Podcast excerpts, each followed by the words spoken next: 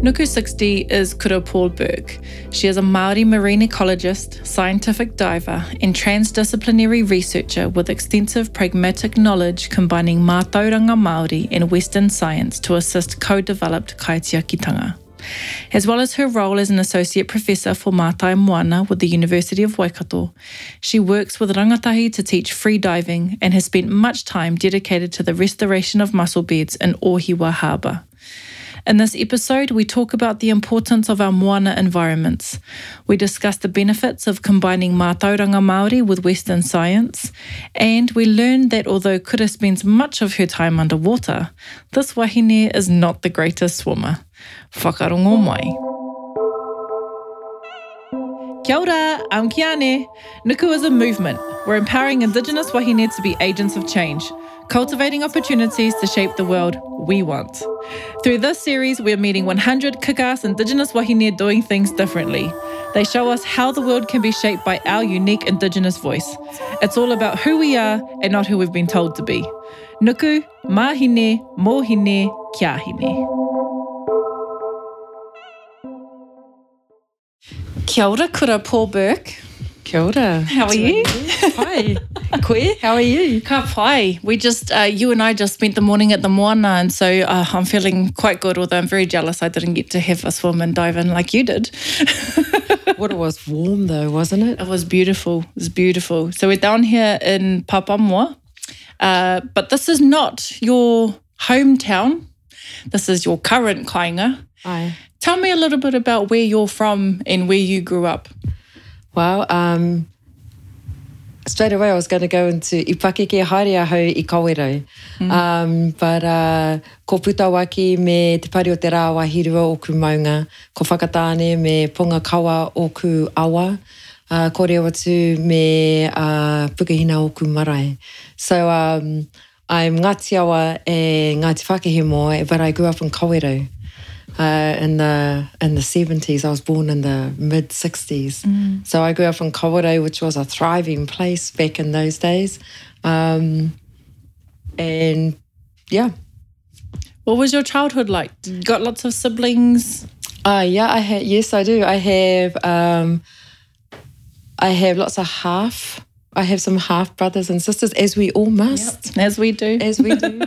And I feel um, you. Yeah, yeah, I'm there. And uh, but we grew up. Um, we were quite. Uh, uh, we were quite poor. We didn't have a car, and uh, we grew up in uh, a street called Domit Street. And as as kids, we used to call it Sunset Boulevard. Oh wow! because I guess we watched American TV and it made us feel like that our street was a rich street or a fancy street. But um, yeah, we in one stage, I remember as a child, we had no furniture, but my um, grandmother, who I'd never met, was coming up was coming over home from Ashburnham, and so she got off the bus and. Uh, while my mum was in the kitchen at one end of, because I grew up in the state house of the house, um, her mate, um, she was a kaupara, um, our Auntie Moisa, and she came to the front door and we unloaded her sitting room into our sitting room. Wow. So by the time my grandmother came into, uh, she was having a cup of tea, came into the house, like into the rest of the house, we had couches and a coffee table and a rug and stuff. Oh wow! Yeah, and um, well, we had bean bags, but we didn't have. It was just at that moment in time. Mm. But um, yeah. So my mother's Irish, full Irish, uh, but she was born here. But um, her father disowned her when she married my dad because you know, he's Maori. So back in those days, sad. Mm, sad. Mm. When you were, you know, at that age and there wasn't a lot of money in your whānau, were you a hunter-gatherer whānau? Did you go out and did you have mara? Did you go to the moana to get kai? Or was it just not a lot of money, so having to go to the shop to get. It was both. We had a mara. I hated our mara. you know why I hated it? I hated weed eating. and then when I got a bit older, I hated mowing around it because all the, you know how the, the pumpkin, how it all grows oh, and yeah. spreads. And it's like, you have to pick it up. And I'm already mowing the lawns. and uh, so we had a mara. Um, it was a big one. Uh, you know, because back in those days, state houses were, uh, you know, all sections were like quarter acre. Mm. And so, um, but we didn't, I never went to the Moana because we lived in Kawerau, which is inland, and we never had a car. We couldn't afford a car. So, um, but we went to the river, so um, Tarawera. And so I grew up, um, we just spent all our time at the river. That's what I remember as a child was the river. Wow. And uh, watercress.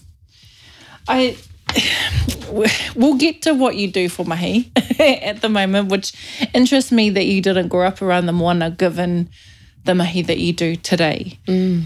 But some of your mahi that you have previously done is working in a kohanga reo, uh, and then also becoming an early childhood lecturer. And I'm interested in where that passion for the manaki of our tamariki and mokopuna came from. Oh, yeah, I love tamariki mokopuna. Loved them.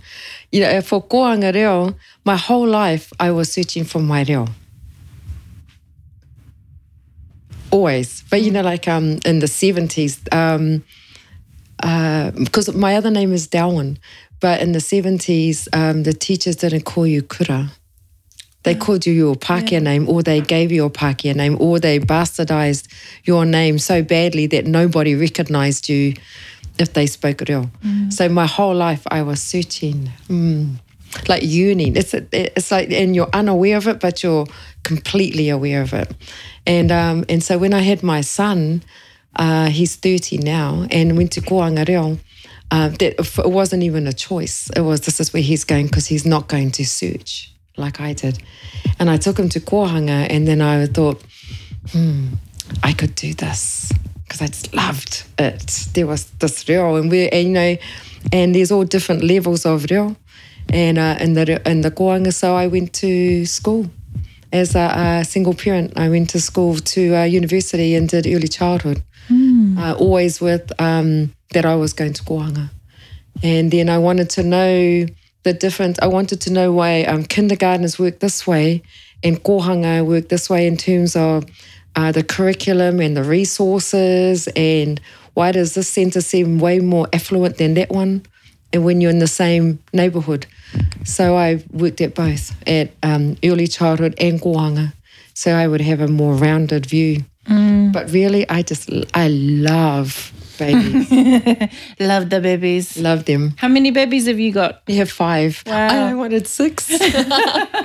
After our last, I said to my dad, I said to my husband, so we have three boys and now we have two girls. Let's have one more like the Brady Bunch. And he went, mm, no. so we have five and it's his fault. Uneven number. Oh, but see, you got mokopuna now. So it's how rounding it slightly, rounding it off, adding right. some more. Yep. Adding a few more. Uh, how did you then transition from early childhood education to the mahi that you do now? Because at the moment, I mean, you're an associate professor Mātai Moana, so marine research at the University of Waikato. You are a marine ecologist and travelling around the motu to do your mahi in the moana. Where, where did that? Where did the early childhood to what do you mean? They're totally connected. Think it through. They're connected. Where did that transition come in and why? Uh, well, I, I surf. No, let me let me rephrase it. I try to surf, and uh, and for a long time I lived up um, the Tairāwhiti and over there and did waka ama. So I loved the moana. Mm. Uh, always just drawn to it, even though I was brought up uh, in Kawerau. And uh, and one of my marae is right on the moana at Pokina. But um, when I met my tāne, uh, we went out to Whakaari because he's a diver and had a boat. Oh. Bonus. and uh, we were coming back from Whakaari. We'd spent the night out there, slept on the boat, and um, he had gone spearfishing, and, and I had gone, you know, flapping around on the surface like a snorkeler. And on the way home, um, I just thought, this is what I want to do. This is what I've always wanted to do, but I don't want to get in the water and go, oh, what a pretty fish. I want to know everything I can know about that fish or mm. whatever. So I went back to uh, to uni as a, when I was a lecturer as early childhood and resigned. And then went back to school with five kids. My youngest was eight months, I think, and um, started as a first year marine student. Wow. It was mean. I loved it. diving. I, I can't even swim that good. And that interests me because you can't swim, but you can dive. There's a difference. Because when you dive, if you have on a wetsuit, it makes you more buoyant, more floaty. And uh, and if you do if you do free diving, so you have a wetsuit on, so you're more buoyant. And if you have a scuba, if you're doing scuba diving, where you're breathing underwater, then you have this thing. It's called like a BCD, and uh, and that makes you even more floaty. Eh, it's fine. I'm not a good swimmer. How many years did you have to study for the for the marine ecology? Three, just like it's a degree. Oh, so this is a normal three year degree. Yeah, but I did the um, but mine's applied science, so that means it's like in the water diving. Not look. I don't want to look at pictures. I want to be in the water because that's kaitiakitanga. And so tell me a little bit about that. A bit about kaitiakitanga, about what what's your day to day mahi? Where are you going? What are you doing? And what are you achieving by doing that? My day to day mahi, well, you know, like everyone else, it varies. There's uh, there's moments when I'm in the office, but the bulk of my time I'm not in the office. Um, let me think how. So so like it's it, it's it's really varied. But I work with Hapu Iwi Coastal Fano, uh, working with our people to to better understand and care for uh, their rohe moana, whether it be marine species like mussels, kina, whatever, or the spaces within. So species and spaces. And so kaitiakitanga is uh, looking at restoration, uh, monitoring and management as a as an overall thing. Because kaitiakitanga can't be where you just sit and talk about it. I don't believe because tanga is action, denotes action. So we can all be kaitiaki or for whatever or whatever, but if there's no action, then it's not kaitiaki tanga. So we can't. So you know, like um, like your harbor, we can't sit. If we just sit and talk about it and in intellectual and have a and think about it intellectually. Um, some people would say that's kaitiakitanga, but for me, if there's no proactive action, then we're missing the core component. Get out there and do something. And so, and I find that really, um, really exciting with um, working with our with Hapu and Iwi when we co-develop, you know, understanding what our needs and issues and aspirations and priorities are. And it's always it always comes down to the same for our mokopuna for tomorrow. And it's it's varied because when we think about the health of our moana, our harbours, our uh, do you fresh water and salt water? So Salt water. So when we think about the health of these things, we we understand that there is so many things happening under the water that we don't see. yeah. And sometimes we look at it the morning and we go, oh, that's beautiful. That looks beautiful. It must be healthy. But often it's not. Do you, can you tell us sort of like the overall state of our moana at the moment? I know it'll vary from rohe to rohe, but we're in a not a great place overall. we're not in a great place. Period. Um, um, our ocean, our hinemoana is hurting. That makes me emotional. Yeah, no, we're not in a good place. So, how can we, if all of us as tangata whenua, how can we look at our moana and know that that's that we're that's what we live in our mokopuna for tomorrow, in the state that it's in. So, uh, we have, you know, everyone's heard of climate change and warming ocean temperatures and things like that. They have massive impacts on our taonga species. Taonga species, um, I describe like marine taonga species as those species that our tipuna, um, that they harvested before colonization and the practices and the mātauranga around those particular species, say kina, uh, are still practiced today. They survived colonization and today we are still gathering the same kai in similar ways as our tipuna. So he taonga species tēnā. Pea, o kia. Um, but no, our ocean isn't in the greatest. Um, there's this they call it um, ocean acidification, and what that does is it changes the chemical, the the compo- the the makeup of the water for our moana. And one of the impacts of that is like if you think of kuku, green lip mussels, it makes these shells thinner and more fragile, so they're easier to be eaten by other species. Did you know oh, that? Oh, no. So everything and and it's us. It's ira tangata, it's humans, it's us. Everything we do has an impact on our moana, our awa, our estuaries, our harbours. And most of that impact is coming off the land, or Yeah. me- much of it is coming off the land. Yes. Whether that be, we hear a lot about farming practices and you know the runoff that goes into the awa, the awa that feeds into the moana. So we hear about that side of it, but also um, recently I've learned so much more around the felling of trees and how actually when you cut all those trees down the soil is much looser and so when there's a heavy rain that all washes down and all that sediment goes into our moana and that has an impact Correct. and then of course we have the things that we hear all the time that many of us still don't really change our behaviors around which is plastic and the amount of plastic that we have and the microplastics that go into the moana uh, plus a lot of the pollution and the wastewater that just gets pumped out, our stormwater drains that get pumped out. When you're um, doing the mahi that you do, what's the most surprising thing you've you've seen, learnt, or come across in in your time of researching in and around the moana? Or does nothing surprise you anymore? Everything surprised me. That's why I love it. every every day is different. You have no idea what's going to happen because we're just a visitor.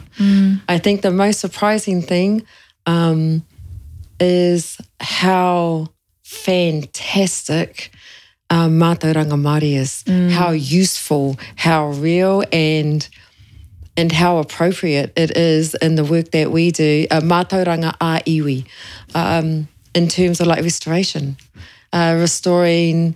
We have a project in Ohiwa Harbour in the Eastern Bay of Plenty by Whakatane, where our mussels have declined dramatically over the years. Uh, excuse me. And at first, we uh, we thought way back in 2006, everyone thought that because there had been, you just talked about erosion, uh, that there was a massive landslide. And that in 2005, and so they thought, oh, all that paru paru, all that runoff and sediment coming into the water has smothered the mussels. That's why they're disappearing. Um, and then they thought about it some more, and then other people said, no, I think it's because we're humans, we've been too greedy and we're over harvesting. But they'd had a rahui since 2003. And uh, actually, in the end, they had a, a continuous rahui for close on eight and a half years. So um, I had one person say to me that a rahui, you know, and a rahui is a temporary no take closure, you know, where you can't take kai from a particular place. And um, a person said to me, "Oh, well, that rahui was a waste of time, you know, for eight eight or so years, because you know the mussels are still disappearing." And I said to him, "Kai te he, no, that rahui was really important, you know, mātauranga, Māori marine practices, because what that rahui told us was that it's not humans. Well, it's not over harvesting. It's still humans, but it's mm. not." It's not us being too greedy taking the mussels because that rahui eliminated humans out of the problem.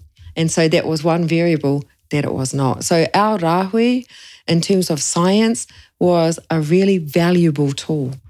Um, I can go on and tell you how amazing mātauranga is and, and the practicalities that we use in our research for restoring um, mussels. We use um, tī kōuka, cabbage tree. You know when the you know when those cabbage tree leaves when they fall to the ground and get stuck in your lawnmower. Yeah, they're all in my driveway. Yep.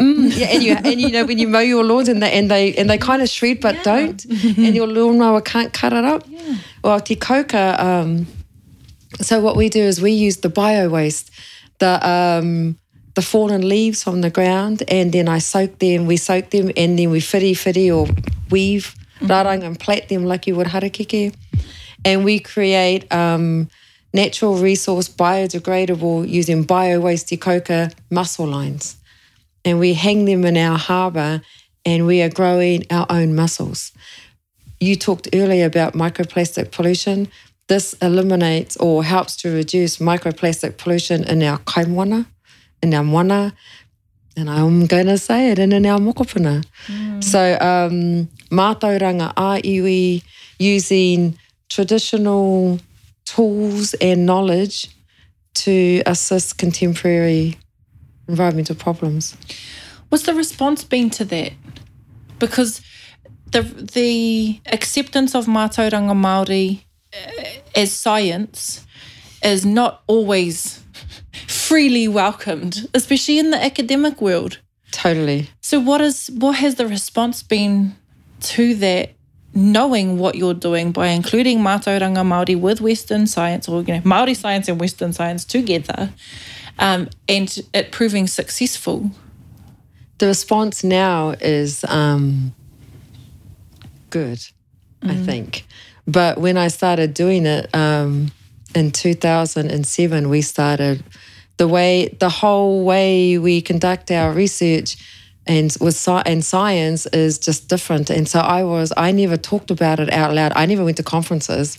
Mm, that was not going to happen. Mm-mm, that's a cow. I never published because most um, scientific journals aren't accessed by our people anyway. So who was going to benefit? It wouldn't be Maori. Mm.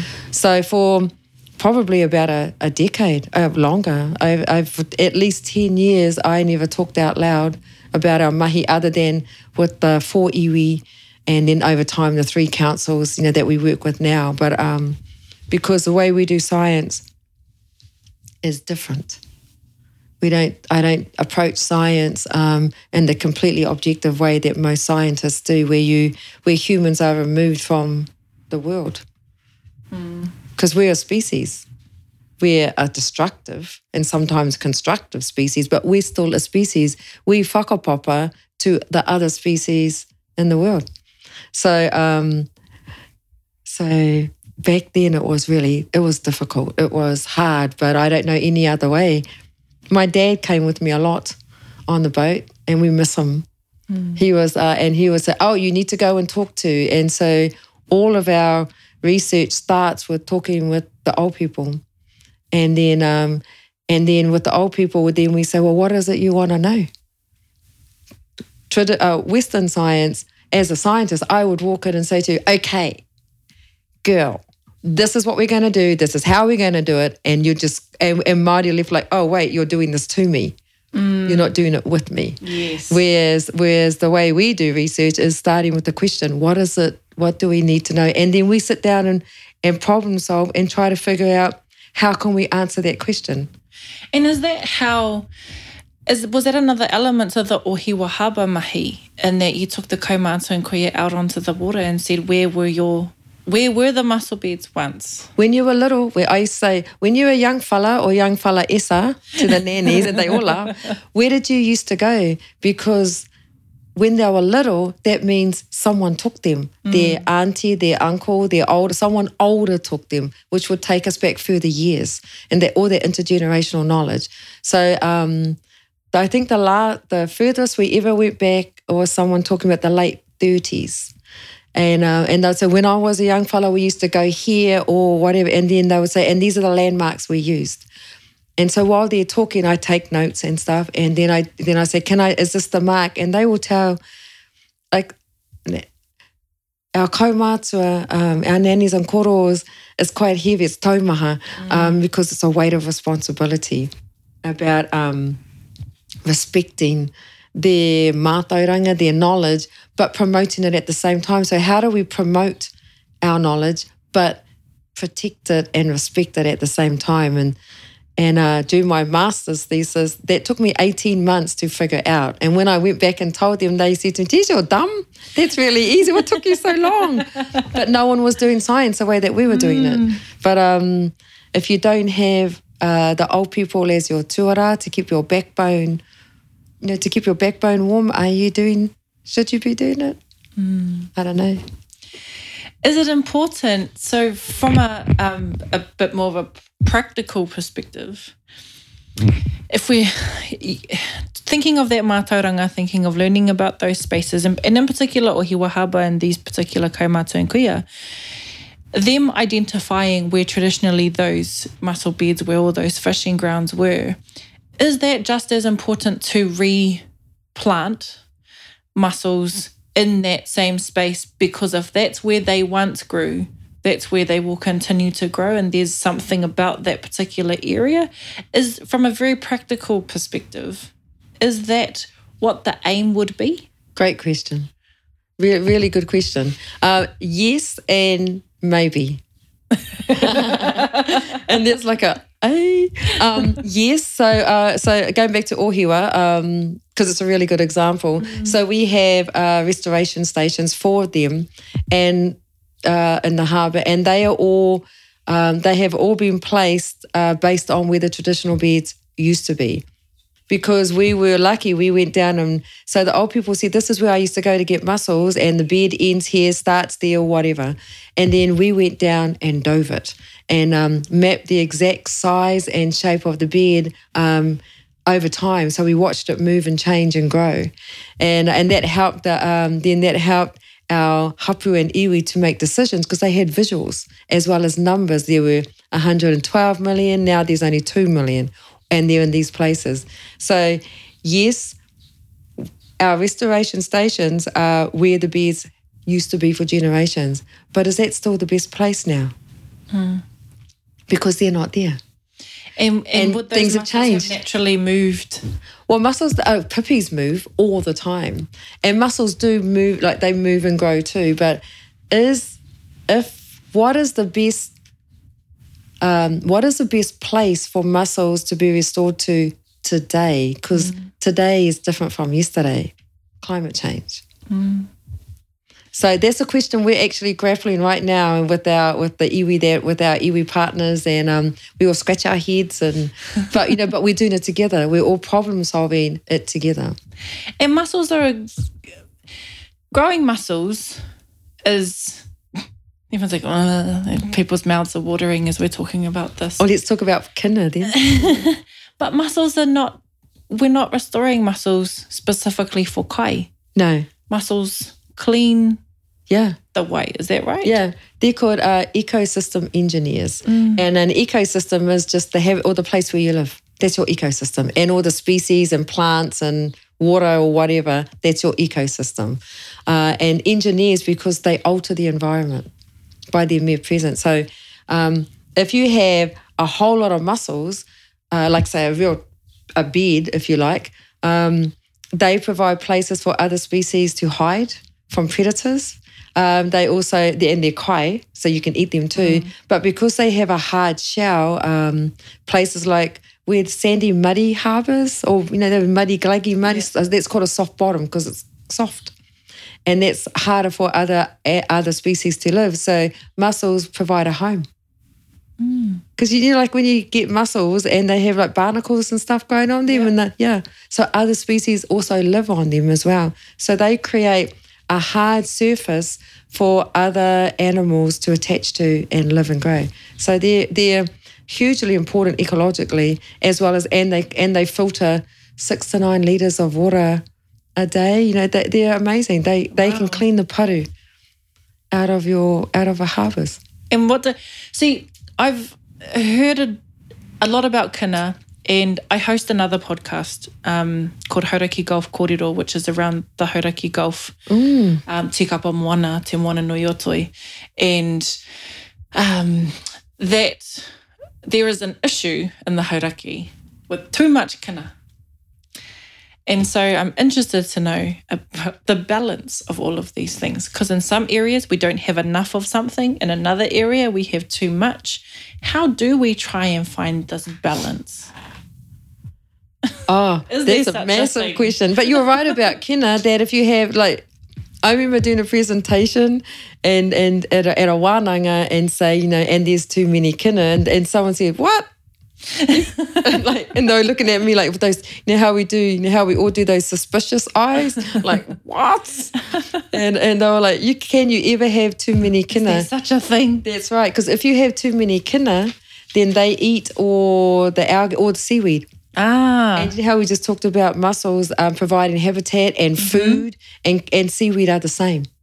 And so if you if there's too many kina, then they eat all the seaweed, and that decreases the number of species that can live and grow.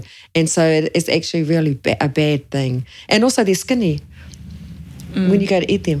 You're skinny and fat. I actually forgot what your question was because I was I was actually thinking of kina because I love diving. You started for getting Kenan. distracted and your mouth my favorite watering. thing to dive for. Yeah. No, it was the uh, kōrero really just around how, you know, finding balance. But then I think the greater question is how do we find balance in in our moana? You know, some of our harbour we mm. can say are clean, other well, I guess clean to a point.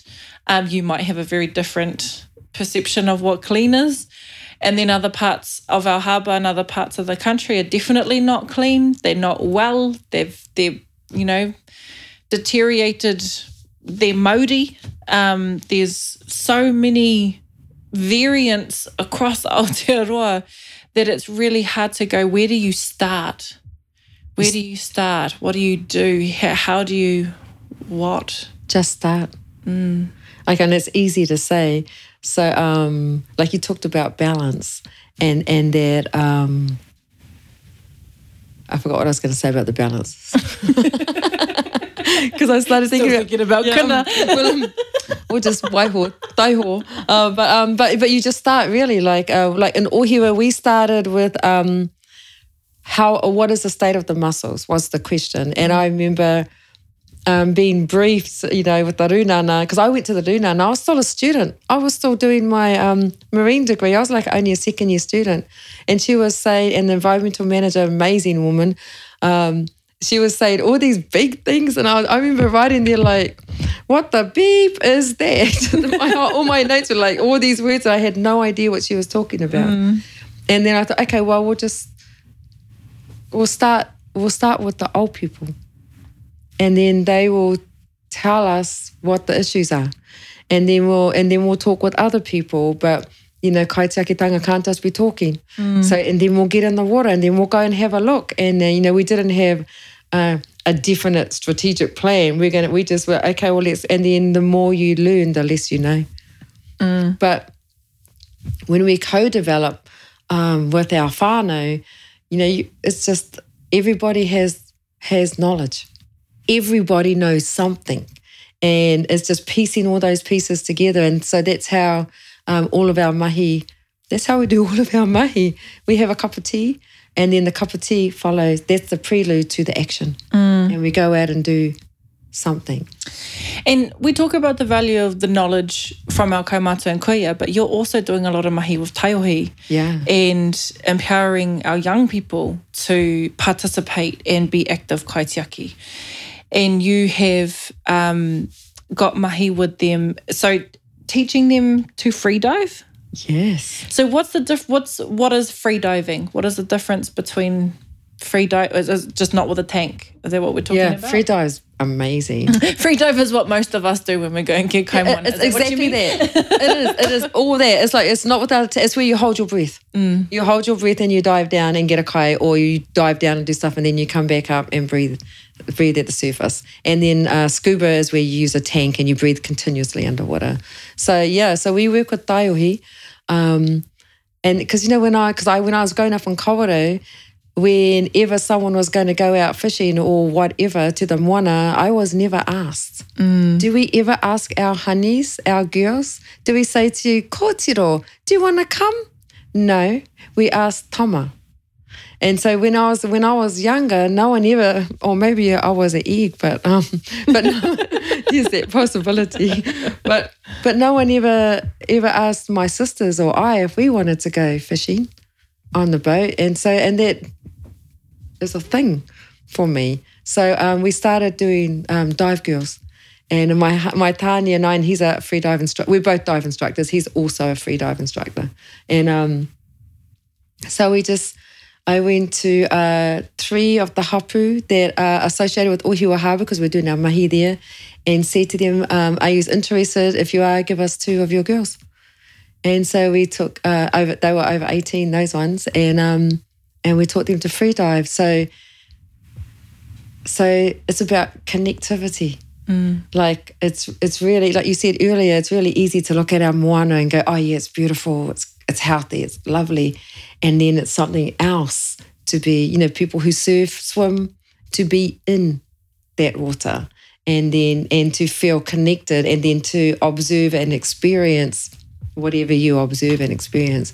So it was about uh, providing opportunity for our girls to access our moana, but to access it with purpose. So they're the ones who know how to dive um, well, like mean, awesome, wow. And then they're the ones who put the kai on the table. And then to also leave with the tohu. Oh, yeah, so, not they're only qualified. The, not only the skill, the knowledge, the experience, but then also the tohu and possibly opening opening their eyes up to mahi that they maybe didn't consider. all of that. It's, and they do way, walk away with the tohu. So they either walk away with uh, an international, they walk away with international free dive tohu, depending on where they go. So um, the first level is to five meters, hold your breath, five meters down, five meters up. And then there's also rescue, you got to rescue someone. So you got to then dive down again and rescue someone at five meters and so on. And then the next level is uh, 10 meters, and then you can go on to 20 meters and so on. It's, uh, it's, it's awesome. and uh, you know, and our taio here, rangatahi are amazing. We've had 100% attendance. They don't miss any classes. We have uh, no rules. You know, like we, the, well, there are rules, but um, they're not rules. It's just, come on, you can do this. Let's do it. And then it's all about self-esteem, self-confidence, and a skill that's useful. With all the mahi that you do, the mahi that you're doing around the motu with hapu and iwi to help to restore their harbours, their moana, with the mahi that you're doing with taiohi, with rangatahi, what is it that you're hoping to achieve in I'm- your time? I'm hoping for, oh, actually, I'm not hoping um, because we're already starting. Um, I'm, I'll say hoping. I am. No, not, well, not me, but we. Yeah. Um, wahine, um, wahine, uh, wahine ma, uh, and tangata whenua, that, you know, that we will not only reclaim and reshape the way that we view and interact and care for te ao, our taiao and our moana, but that we lead the way that it's that it's that we do that. Um, just step aside and make ourselves emerge, and let's emerge to the front and change the way our world has been treated. For those of us that are not scientists, that are not, um, you know, that maybe don't necessarily feel that we have any of the skill that we assume is needed to make a start. Those everyday Joes, Josesses, Joesses. Joesses of us who like to swim in the moana or surf in the moana, what are some basic things that we could do for the spaces that we're engaging with? so many. You know, when you go to get pipi, um, write down where you collected your pipi and measure them with a ruler. Measure them along with the long, you know, the length, and then just keep a just keep a record of that because pipi move all the time. But same with your kutai or your kuku, do the same with your mussels. Where did you get your mussels? When did you get them? And if you're into maramataka, link it to the maramataka. And over time, that tells you a story of um, you may be able to say, oh, I used to go, you, you will hear our, our, our nannies and our koros and our aunties and uncles say, oh, when I was young, I used to go there and there used to be heaps of whatever. But um, keep a tally. That's science. Wow. All science is, is evidence-based information. And it's about um, noticing something and thinking, how can I find out? If you think, oh, or the or the kina are disappearing or there's too many or not enough, start taking just when you go out. Take a note. As Māori, what is it that we need to be pushing for in Aotearoa? Because we align very much to a Western system and Western Yeah. governance and Western, you know, and, and those values don't always align with our values. And there are there are rules around what we can and can't do in the moana or for, for the moana. But as Māori, what is it that we need to be pushing for and be uh, amplifying to support the health and wellness of our moana? change the way things are done. And only we can lead that. We need, our world is dying. Not just our moana, our awa, our whenua, uh, globally. Mm. There's the devastating impact of humans and our greed and lack of love for papa, for Papatūānuku. So we need to lead. We can do that. We know how to do that and we're good at that. And as we said earlier, and just change the way that things are done. And we're already doing that. So it's about reclaiming, but not just reclaiming, but leading it. And we are leading across the board mm. in different ways. I guess don't give up, keep going, charge forward. The mahi that you do, so I know that you have been part of establishing Te Toka Tū Moana, um, which is a Māori postgraduate, is it a program at the University of Waikato? Uh, it's not a program uh, yet. So it's it's coming. Yes, um, they'll find out right now. Kia ora te whare Waikato. can you tell me, can you, are you allowed to tell me a bit about it? Sure. All it is, is um, so Te Toka Tū Moana is a whakatauki and Toka rock Tū Moana. So it's the rock that stands steadfast in the ocean. Mm. So it's the rock that never yields, never moves. It's battered by tangaroa hine moana, but sits, sits firm, solid, and I'm, I'm clenching my fist like, yeah, you know, mana motuhake. But so Te Toka Tū Moana. So that's what the, the name is from that whakatauki. And so um, if you go into the science, uh, the further along you go, the fewer and fewer Māori that are there. Mm. And if you do marine science, even when you begin, there's maybe a handful of Māori, which I find astounding because we all love our moana and that's all about access and science in the Western Academy.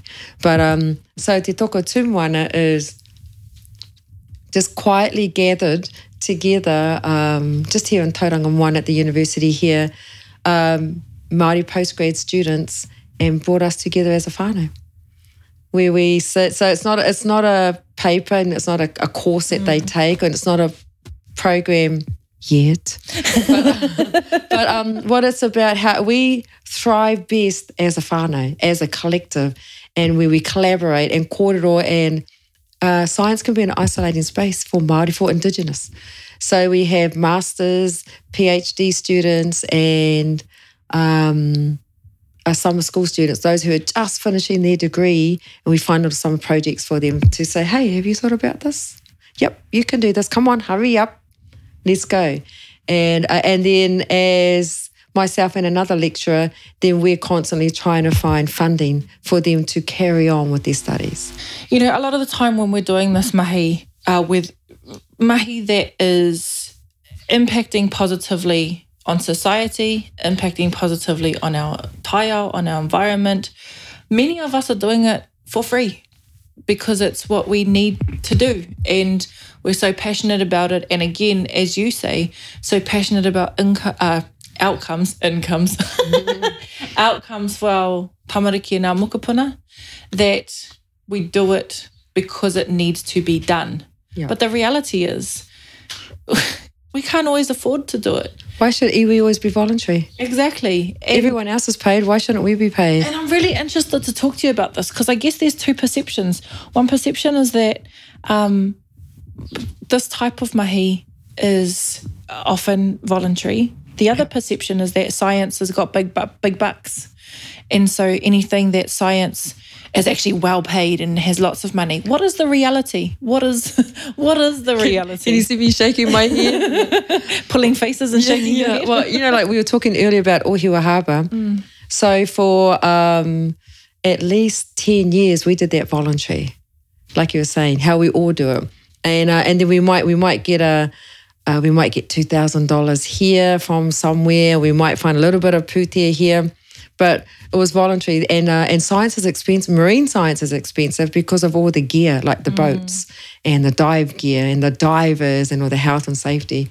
So we were voluntary for a long time, and uh, and there is that perception that if you are iwi, if you are Maori, you should be free. I don't know. Excuse me. Every hui that you go to, click, click, head flick. Uh, you know, when you go to um, manage, when you go to hui with councils, they're all paid to be at the table. Mm. Their petrol is paid. Even their pens are free from their mahi. So why should we always be voluntary. If they're paid, we should be paid. We bring mātauranga, intergenerational knowledge, as well as outside Western expertise. All of us do. But for Ohiwa, we applied for funding. So we had no money. And we just, the, and it was our, our hapu iwi partners and ourselves. We put in for um, funding proposals and we were really fortunate that the National Sustainable Seas National Science Challenge uh, funded us. So we have funding through to uh, June 2023 to, to, to, restore our. But we're, we're doing, we're restoring mussels and we're also looking at pipi, cockle, and tuangi and um, sea stars because sea stars are a significant predator and they're what's eating our mussels. Sea stars freak me out. They are cool ass. you just need to you have to out. alter your attitude. Why do they freak you out? They're just prickly looking things and they just lie there and sometimes when you go out to a harbour that you don't know well, they're on the seafloor and you touch them and it's not cool. Well, you know what? Let this freak you out even more. When sea stars eat, generally the big ones, like there's ones called eleven arm sea star uh, or pātangaroa. They take their so they slime over top of the mussels and then they squeeze their arms around the mussel. so eventually the mussel can't take that pressure and it pops open. Then that awesome sea star, that pātangaroa, takes his puku up, out his mouth, slimes his puku over the meat and the mussel and the kuku and then puts it back in his mouth, in his mouth, and back into his puku. You should be freaked out. They're amazing. Wow. That's... Oh, and, and sea stars are cousins to kina. Oh, yeah. Oh, I can see the cousins to kina thing with the look of them. Yeah. But mm, no, not. Mm-mm. Mm-mm-mm. You're now right. That, now that you just told me that, I'm like, no, get away! Don't put your puku well, anywhere near yeah, me. Well, they are they are decimating our mussels, and See, not not even just in Ohiwa. Uh, Tīkapa Moana mm. to have sea stars. Uh, Marlborough Sound, Te Tauihu, they have sea stars. Maketu, uh, Te Whānau Apanui, those sea stars but they're meant they're native. They're meant to be here. Well, I don't like them. We're not friends. Hey, you're not the only one to say that. But I did like the korero you had about us sitting at the table with others and being paid. And I want to rev- just go back to that a little bit because that is so important. You know, so many times I see wahine Māori, and I want to mm-hmm. say wahine Māori, but it's, it's often lots of Māori, but wahine Māori sitting at the table with scientists, with engineers, with council representatives, with, you know, all of these people who have these titles who are sitting there getting paid to do this job.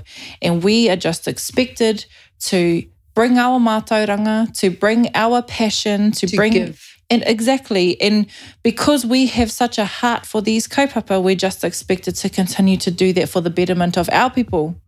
Yet it's for the betterment of everybody. It's betterment of the community and the mm. country as a whole. And I I I so tautoko what you say that we should be sitting in those spaces and being recognized for that and not sitting there being the, oh yes, Haramai, come over here. We'll tell you all of these things that you need to know. And then they still do it wrong. And they still do it not well, I don't want to say, say for it. you because say it. say it loud. It's just so frustrating. Well, it, it is, and uh, and it has, and and it's still here. Mm. But you know, in terms of um, not being paid, so I was that wahine. Well, I still am in some ways, uh, depending on what the kaupapa is. And I was standing there presenting, and I had to drive and I somewhere to this hui, and there was people from the councils and DOC and MPI, all these people. And uh, and at the end of the presentation, and it was a really good present. It went really well. And at the end, um, one of the managers from one of the councils um, made a statement, and I just got really riddy. I just saw red, and it was basically like, "Oh, well, so you can do that because." This is when, for that decade, when we were doing the mussels and Ohiwa, that we were voluntary, that we paid for it all those years. And then I just um, had enough. And you know what? We shouldn't feel bad for wanting to be paid. Well, And who's going to pay for your petrol? Well, and I Who's think gonna that put the bread on the table? Something as well, you know, often when we have people that work in these spaces, whether they uh, are like you and have a science degree, or whether they are, uh, you know, someone from the Arohe who has the mātauranga Māori or the, you know, the, the Or they're a teacher. intergenerational kōrero that has come down for them. We shouldn't feel bad for wanting to be paid because actually we got bills. well, and, and who's going to pay for the petrol to get you to that hui and then all the all the other me around it? Mm. And then if if you so you have the option uh, of either turning up and paying for it yourself, and then eventually you can't sustain that, Mm. and then that makes us look like we're apathetic, that we're not interested. So yes, we should get paid just like everyone else does. I, I knew that was going to happen, but I triggered myself a little bit with that part. Hey, passion, passion's a good it thing. was just one of those things I was like, oh, this makes me so hoha. Um, I wanted to ask you, we I asked us to all wahine and uh, that we kōrero with on Nuku, and I wanted to ask you about an Indigenous woman who inspires you. And lots of um, people do talk about the wahine in their lives uh, and those that have gone on before them. And your one is your granny. Can you tell me what, what was her name, and can you tell me a little bit about her and how she fed into your journey? I never met my granny. Oh, Mm. answer. Wow. See, now that's even more interesting. That that's someone who. I've, I never met her. She died before I was born, and her name is Riripeti Tumiwata. And um, and you know when, when we first when we first started this whole kōrero, and I said that my whole life I was searching, yeah. and it was her. And I didn't know that as a child, but I was just always looking and searching. And so she's our matriarch. For Ngāti Whakahemo Pukehina Marae, uh, Riripeti Tumiwata is our queer. And she is the matriarch of our people. And uh, and Pukehina's on the coast, which makes sense. But um, She But- drew you back. yeah. Uh, well, and so so this taonga that I'm wearing, this was my was hers, and she gave it to her eldest daughter, who is my grandmother, and then my grandmother, and we call her Granny, but I didn't know that that was my granny's name at the time. But um, and then my my nan, my grandmother, gave it to my dad and said to him, "Him, you will know," but um, but he wasn't to wear her. So this this heitiki is a female, and you can see. oh yes. Yeah. So and she's passed down to the woman in our whānau. And so but I and I and he gave um he gave me this heitiki when I was young, like maybe 19 or 20, but I was so not ready. And I was like, oh no, that's deep and too big for me. And it wasn't until I never wore her until I was uh, 20, graduating with my my first with my early childhood degree. Um, and I and even then I was like, I'm not ready. But my granny, um, my my great grandmother is who Petty is. Um, and it's hard to say, like, like she's inspired me my whole life, and I've never met her. I've never kissed her or hugged her, but um, she kept our people together. We're small, really small. Um, our iwi, we're really little. Um, and and all my uncles and aunties are real humble, real gentle people. And the way that she set up the like the lands and managed everything, um, she did it um, inclusively, so no one's left behind. We have uh, we're in Tauranga Moana, and if you look out, you, you'll see the island of Motiti, and just to the right of or the east of Motiti is another little island called Motunau. That's our island. And so, what my granny and and her and and uh, and her tipuna before, um, how we used to manage our island, because we have titi and uh, tuatara, but titi the mutton birds. So.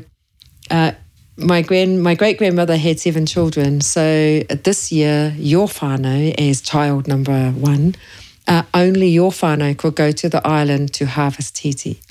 And while you were there, you also had a look around and then you came back to the marae and told everyone the state of the island, but you got your titi.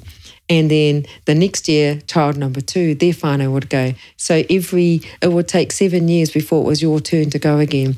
That's how we managed our island sustainably. But that's how we were also connected to our island because we still went.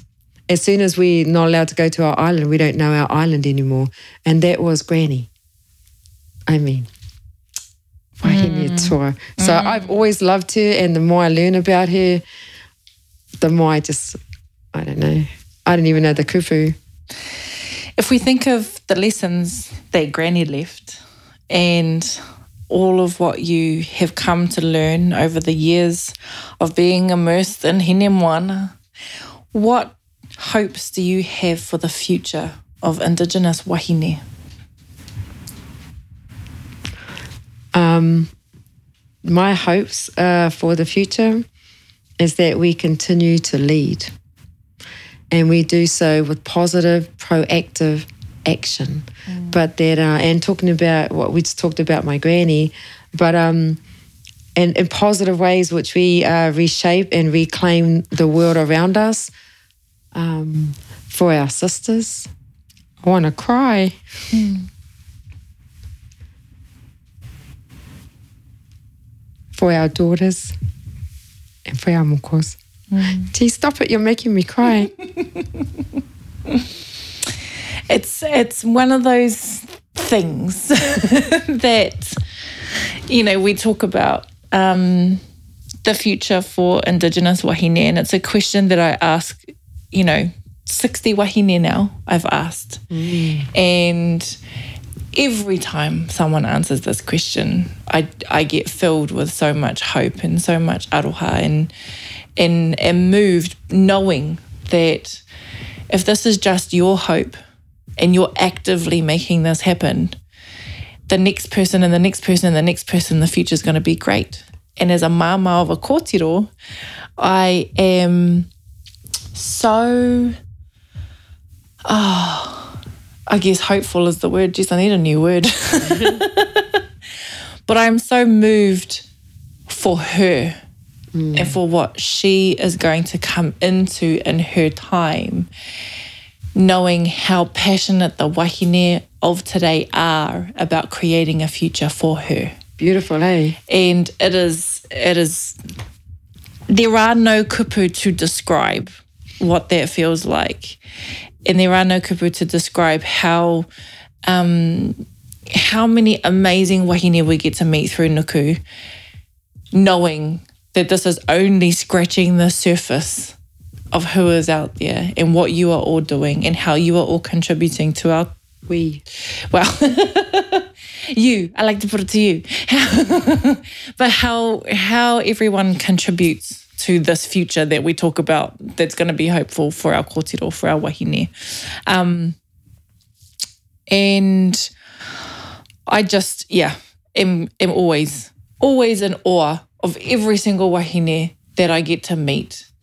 And am so thankful. And I think I get overly thankful at the end of every podcast because I'm like, thank you so much for everything that you do. But I, I mean it from the bottom of my heart. And I know that those wahine that listen to this kōrero mean it too. Thank you.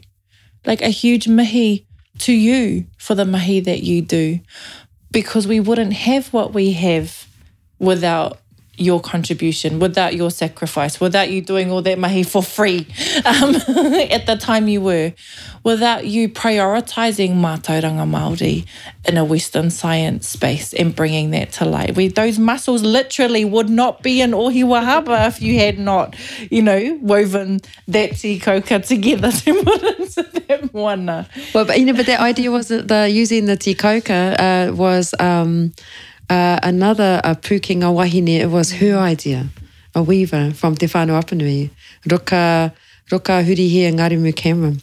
And that's that's um, you know I want to go home now and not be so frustrated at my tī kōuka that goes mm. sprawls itself all over my driveway, um, but to actually collect it up and and just weave it and have it sitting there for who knows what. They could Someone might need too. it. Yeah. Well, Yes, let's not talk about fire and ihumātao that's uh, on volcanic whenua. um, but I want to give you the last word. So if there is anything else that you would love to add, um, you've got it. Um, you talked about your kōtiro, about your daughter. Mm. I'm a mum of two daughters, of two girls. How amazing for them to walk into a world like with just um, where they're encompassed and enveloped by wahine Māori. Isn't that beautiful? Mm. Powerful. That's it. That's it, because we're both going to burst into tears. I so know. we're going to turn this off and um, and uh, number 60, we are in a really good place for Nuku. We're getting, we're, we're over the halfway mark, which means we're coming closer to the end. Um, for those of you that are listening to the kaupapa, uh, listening to the podcast, I thank you for still being with us. Tell all your friends, get them all on board because our puka puka is getting closer and I know you're going to want it because especially because we went out this morning and got some really amazing photos in the moana. all right, ka kite, tēnā koe. Kia ora.